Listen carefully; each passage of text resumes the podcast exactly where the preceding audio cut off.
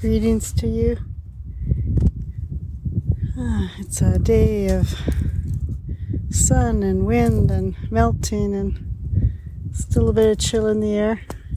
Lots of changes happening here on the north shore of Kichigami, Lake Superior.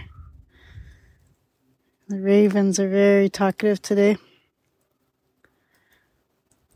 And I'm here with a cedar tree and witnessing something I've never seen before in my life, which is always really fun. And how many times have I walked in this forest? Over 20 years now, my backyard. I've never seen this phenomena before. And yet today, for some reason, a cedar tree called out, pulled me over.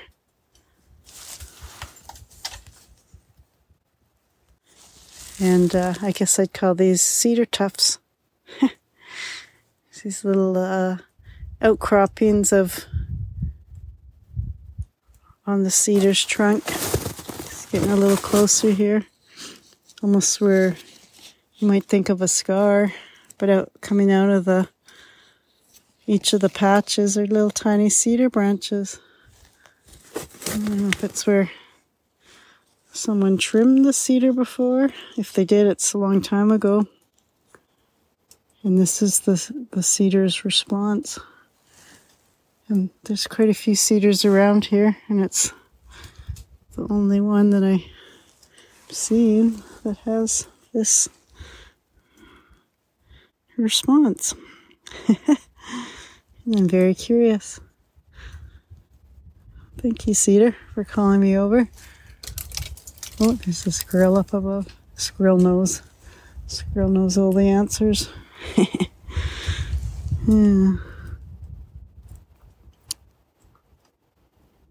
I think I'm always blown away by, you know, how we're taught this is a cedar tree, as if all cedar trees are the same, or any kind of tree or any plant, or, you know.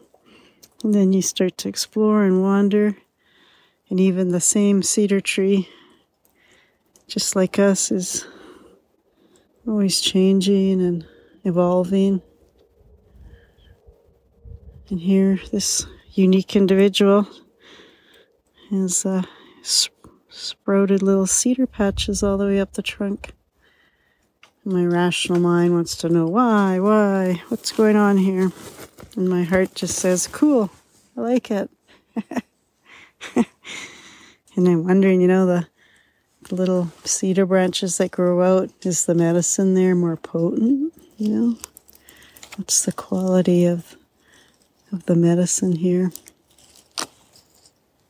And yet, it feels a bit invasive to to take that.